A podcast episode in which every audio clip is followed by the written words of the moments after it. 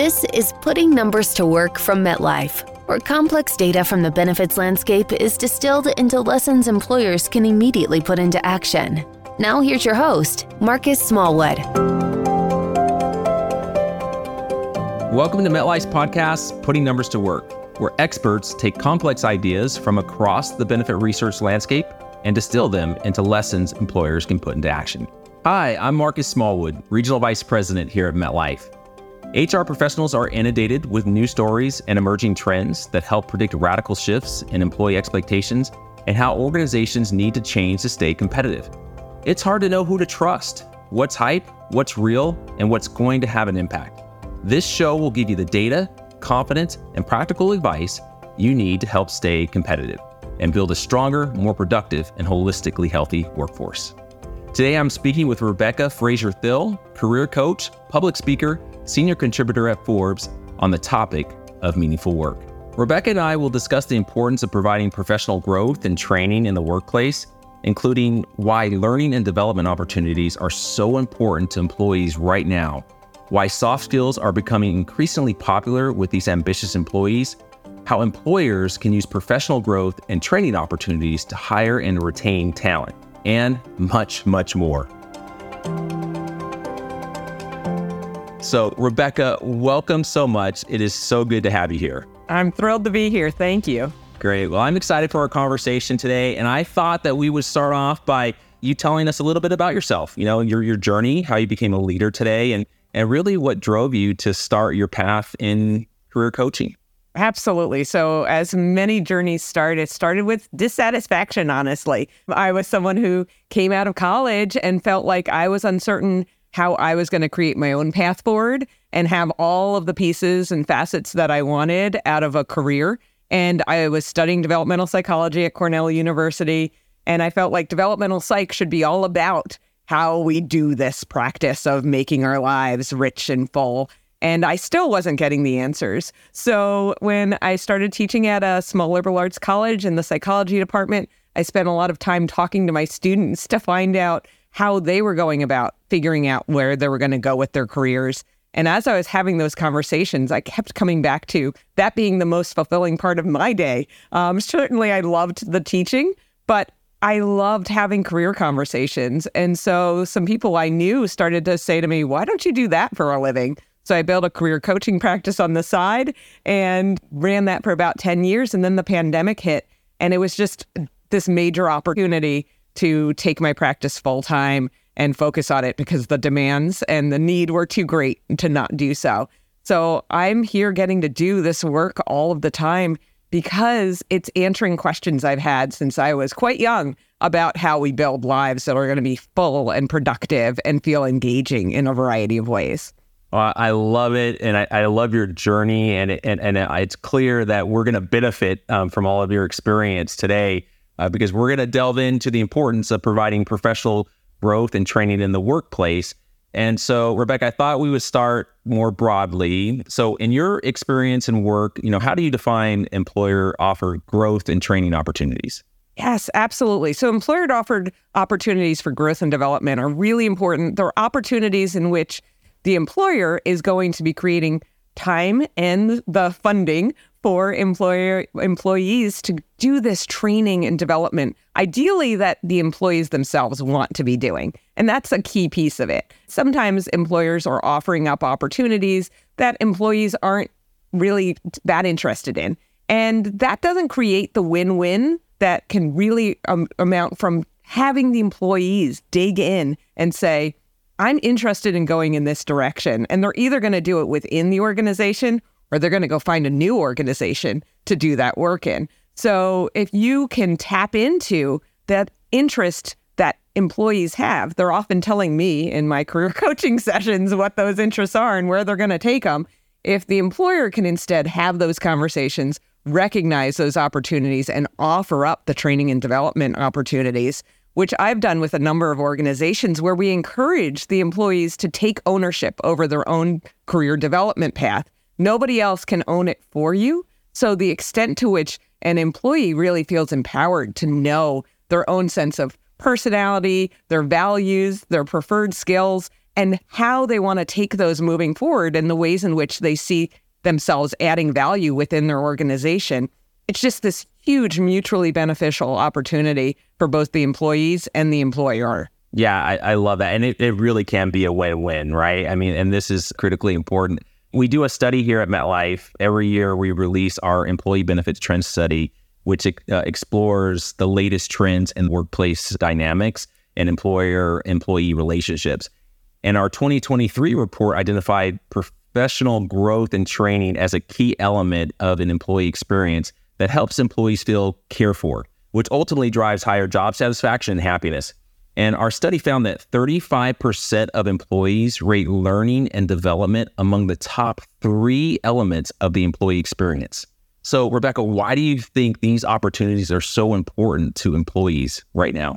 I'm so glad to see that this came out in this study because it's what I'm hearing in my practice all the time. That my clients are always talking about the importance of being able to grow and develop and feel like they're really becoming their fullest selves while they're at work the pandemic definitely played a role in some of this. I find that more people started to think about this question and really consider what does it mean to have work that's going to feel deeply fulfilling. So, ticking all the boxes that it's offering the security and the compensation, but also offering the opportunities to grow in the ways that people want to be growing. And that's a really key element. They want to be growing. And so this pandemic has offered an opportunity for people to take a look and think about the ways they could make changes. We know a lot of turnover happened during and since the pandemic. So we've been seeing people moving on if their organization is keeping them in a box and not enabling them to grow in the ways they want to be growing. And so what you're seeing in the study makes perfect sense because people are saying, I need more from this. I need more from my job. It can't just be this forever. And people understand that adults are developing, right? It's not decades of staying static and the cha- the same. That's what I always found interesting in developmental psychology and that's what clients are always expressing to me. And when I'm working with corporations and trainings, people are talking about this that hey, I still have a lot that I want to be doing with my life. How am I going to do it within this organization? And if the organization can't answer that, they're finding a new org to go to. Yeah, it's so true. I mean, you must have done a really good job over the pandemic because I think a lot of employees have come back and they've been pretty bold, right? Just to say, hey, this is what I expect out of my career. This is what I want. And like you said, they've taken ownership of their career development in meaningful ways and have set the bar really high for employers on their expectation when it comes to career development and learning in the workplace. So, Rebecca, let's do this. Let's talk a little bit about my millennial friends it was like a thief in the night. They kind of just took over uh, the workforce, and I'm sure many of your clients are millennials as well. So uh, you'll be able to speak on this. But while demographics are interested in, you know, most of the demographics are interested in learning and development. Our latest employee benefit trend study found that millennials are particularly interested. Over half, 53%, in fact, say these opportunities are must have benefits from their employer. Now, are you seeing this in your work too? And, and if so, why might millennials be more interested in professional development than any other generation? This finding is fascinating. And it doesn't surprise me when I was teaching for 18 years at a college. I was working with the millennials, right? That's that's who I was with most of that time. I got to know them inside and out.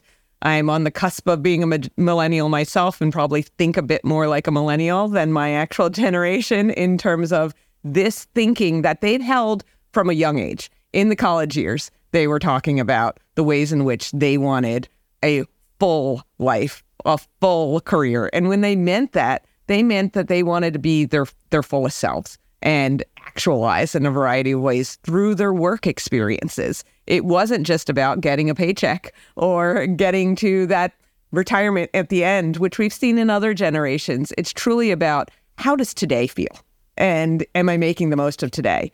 So in my within my coaching practice, I have clients who say to me, "Hey, I've got all everything that I could possibly need and yet I don't have this feeling that I'm actually doing anything that's engaging me as a person, my whole self." And here are millennials that are in this time where they're entering into or are the leaders of organizations. They are having all of these competing demands on their time because they're having child rearing coming up now, and they may be caring for parents and starting to do that work as well. They've got a lot that they're juggling.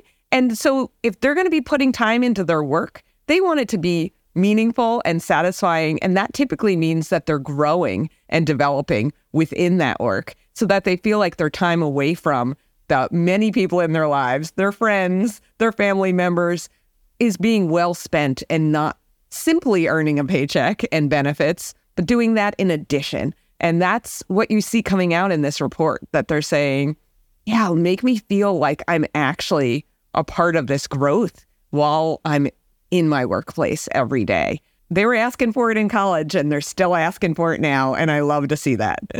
That's great. Yeah, they, they really are putting a, a holistic view on what they're getting out of uh, their, their satisfaction at work. And you're right. I love that you brought up that millennials and other generations, I mean, there's so many hats that they're wearing. And it's hard for them to, you know, to put in a full day's work and then take off that hat and put on that caregiver hat. And so many times I would expect that they have an expectation from their employer that the learning and development that they're going to get, um, they're going to need to be able to create space within the workplace to be able to do that versus doing it outside because they just got have no time right? And so uh, providing that space within the daytime is going to be critically important. Yeah don't make them multitask. It's just too much too much to ask so absolutely. So another gap that the 2023 study identified was between remote and hybrid employees and their on-site counterparts. And i, and I found this uh, fascinating so, as remote and hybrid workers, 64% are significantly more satisfied with the availability of training and upskilling initiatives than their on site workers at 53%. So, why might this be the case? And, and what can employers do to help boost the satisfaction of these on site employees? Oh, it, this is another really interesting finding and matches what I'm experiencing and seeing in my practice.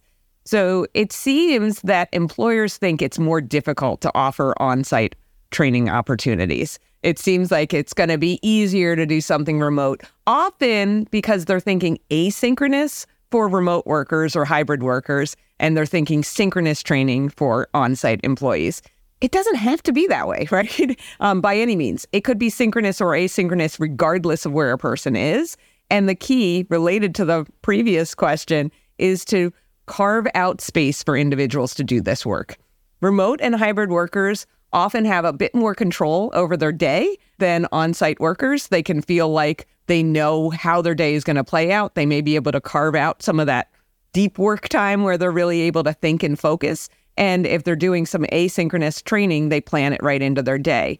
On site workers have the benefit of being around people all the time, but that also comes with the side of you don't always know how your day is going to play out because someone may ask you for something or may stop by and need XYZ. And so I find my on site workers have a harder time carving out space and time that's dedicated for doing any of that thinking type of work, which training and development certainly is a part of. So if employers are going to offer on site workers these opportunities, which they absolutely should, they also have to be protecting and guarding their time and giving them support in doing so, so that it's not only that they're trying to do it on their own, but it's actually fully accepted in co- company culture that doors close or people block time on their calendars.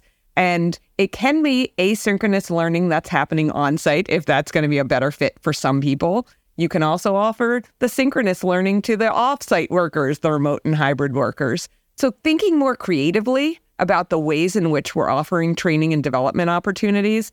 And now that we're in this hybrid era, we can also think about being hybrid in our training approaches too, right? It doesn't have to be all or nothing. You can have some synchronous meetings that are happening, but you can also have a lot of learning that is on the employee's time, but within their workday, because we're not wanting to add to their plate. That's what so many of my clients will say is I have these funds to do this training, but I don't have the time to use the funds and they expect me to do this in the evenings or the weekends. And that doesn't feel right to them. They don't feel valued when that's the way the benefit is offered up. Yeah, it's kind of counterintuitive to this whole concept of work life balance, right? You hit it spot on. You really need to create that space. And like you like you said as well, that, that acceptance for them to be able to do that training in the workplace and almost be encouraged to do that during the day. And then look, I, I would I'll admit em- employers have it tough, right? Because we have diverse populations that have diverse needs,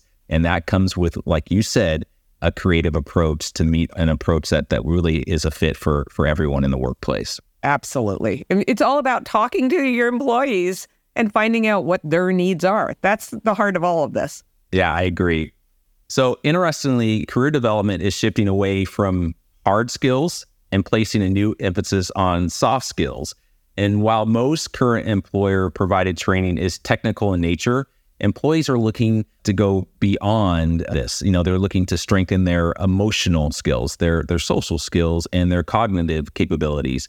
So, what are some of the soft skills that you're becoming increasingly popular, that you're seeing they're coming popular with these ambitious employees? Yeah, these driven, ambitious employees really do recognize that being a great employee isn't just about having the technical skills and the hard skills and getting to these deliverables in a timely manner. It's about so much more. It's about communication skills, it's about teamwork, it's about being able to be coached and coach others and so these soft skills, which notably, having worked in a liberal arts college, we've known for a long time that the soft skills are really important. There's um, studies that have been conducted by like the National Association of Colleges and Employers that has always shown that employers are looking for lots of soft skills like communication skills and problem solving and teamwork. And they've been doing this for decades. But here, employees are finally getting the drift that those are key, that they're recognizing, huh,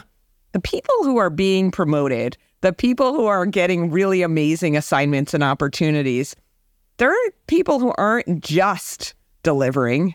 They're delivering in a really fascinating way in which they are able to build mentoring relationships and maintain those over time. They know how to network. They know how to coach others. They know how to accept coaching feedback. And I have clients all the time who come to me and that's what they want to gain. They say to me, I don't know how to network well internally, right? This isn't about external networking, but how to have conversations that aren't about the tasks at hand. And so we work on building up those skills. We work on what's it mean to coach your direct reports, not just hand out assignments and say, we need it by this date. So I see this in my practice constantly. It's also what many organizations are asking for in training programs when they reach out to me. They are not asking as much for these technical skills. They're saying, we've got a whole bunch of people who are technically great. And we need something more happening here. We need them to know how to communicate and have teamwork, especially as we're in this remote and hybrid era where it's a little more challenging to do these communication elements and all of this coaching and being coaching coached. So seeing this in the study really popped for me because I was like, yay, this is what employees are noticing and they want this. And I'm glad that employers really are thinking about how they can build this in to their training programs throughout the day it's so important. I mean, in, in, my my role, I have the opportunity to. I mean, I have mentors, I have sponsors, uh, and I'm also that for others as well. And one of the things, you know, when we're when I'm having conversations w- with folks is they are clamoring for you know that skill to be able to to network better, to get out of that comfort zone. And many of them are scared to self promote themselves, right? To say, you know, to share some of the great things that they they've done, and and and they need some coaching and some guidance and some ideas on on how to to do that uh, to help further their career as well. Absolutely, which is a win-win for the the organization as well, right? Because when people are able to show what they're doing and show their value, that's amazing for the organization to recognize. Oh, wow, this person's doing this. They become more engaged. They add even more value. I mean, it's just this amazing cycle that starts to happen when people build some of these skills in a variety of ways. It's I can't overstate it, honestly. Absolutely.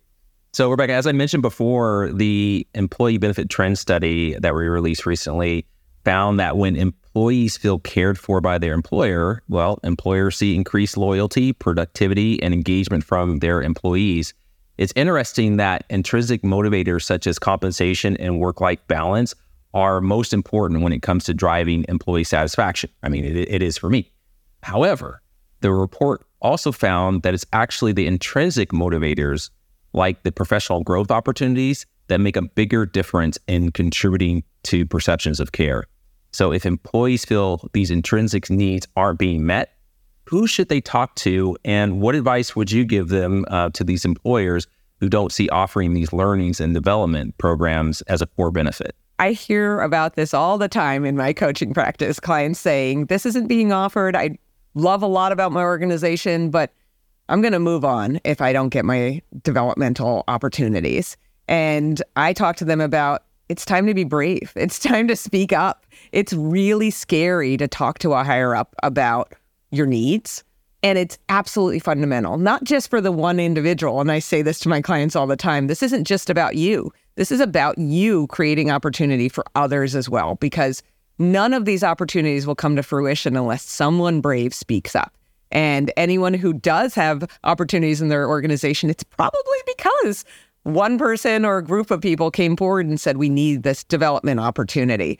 So employees should reach out. First, talk to your supervisor, right? I have those, hopefully, the one on ones, the standing meetings are opportunities that are truly conversation based and have some time for developmental conversations. Um, it's something I wrote, wrote about for Harvard Business Review recently about the importance of being able to converse about a career development on a regular basis 10, 15 minutes in every standing. And that's an opportunity to say, I need some training. I need some development. I want to work on this particular soft skill. How can I go about doing this? And that supervisor will hopefully direct the individual along to HR or to other opportunities that will exist or could be created. I've had clients who have spoken up and found that funds could become available that then they could repurpose as needed or that they actually came to me and said i want to pay for coaching with funds but i don't think any exist and then they work it out with their their manager to be able to have that funding because that's a key professional development tool as well as to get that coaching to learn to network and learn how to do all these communication skills the key here is that we're in a really competitive job market. I know we always have that recession looming, but it's a it's a job market where people are still jumping around and are quite empowered in a variety of ways. And employees are looking for an employer who will meet their needs and they're going to go out and they're going to find it. So if someone is asking and brave enough to say i need this developmental opportunity then I would really encourage employers to, to listen to that because it's not just that one person who's feeling it. You know, you know how it is, right? If one person's saying it, there's a whole lot of people who are thinking it, experiencing it, and probably quietly talking to a career coach like me and making their plans to move on out. I agree. I love what you said there. You reminded me of a good friend that I have here at MetLife, and, and she's always, you know, lived by the motto be bold, be brave, and be brief right? But it does take people to stand up and say what's important, uh, not only for themselves, but for, you know, others in, in, the organization. And you also hit on another really good thing. There's still a war for talent. When, when we talk to our customers and our relationships at MetLife, they continually say that they're looking for top talent and they're also looking for ways to train in meaningful ways so that those employees feel cared for at work and that they can um, develop and grow. And I know that many organizations put an emphasis on development and training, and, and they put that responsibility on the shoulders of the supervisor that they got to have development plans and they got to have conversations. But you're right, it does start with someone being bold enough and brave enough to speak up, right, and say what um, they think is important and what's going to have an impact on these employees and the organization as well. Absolutely. And to add to what you were saying, I've had many clients who have had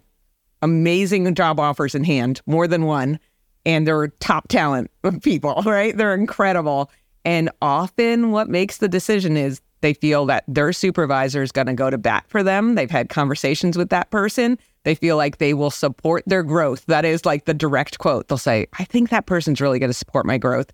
And they see within the organization actual policies and processes to do that development work. So I've seen that be the deciding factor many, many times over in job when people have more than one job offer in hand. And top talent, they usually have more than one job offer in hand.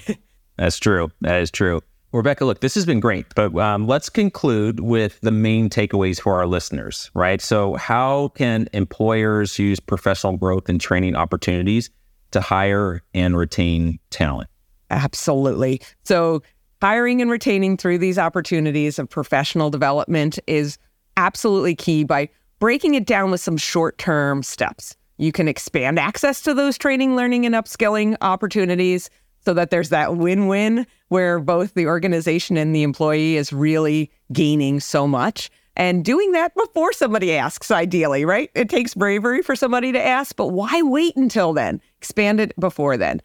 Think beyond the technical skills, like we talked about. Those soft skills are what people want because they know they're transferable and it's going to build their career in so many different dimensions. So think beyond those. And also embrace some cohort learning. There's so many ways to build cohorts. And like we said, that can be synchronous, asynchronous, a combination of the two and think beyond just it's hard for my on-site workers or what am I going to do with these individuals versus my remote workers. You've got to get really creative about your problem solving in this space. You can also formalize some of the mentoring and networking. So don't put all the onus on the individuals who are trying to figure out how do I do this? The more that there are structured programs in place, I find that the anxiety goes way down for my clients about the how of it because they're like, oh, I can enter into this mentoring program or this networking program, and they learn the skills and are scaffolded in developing those.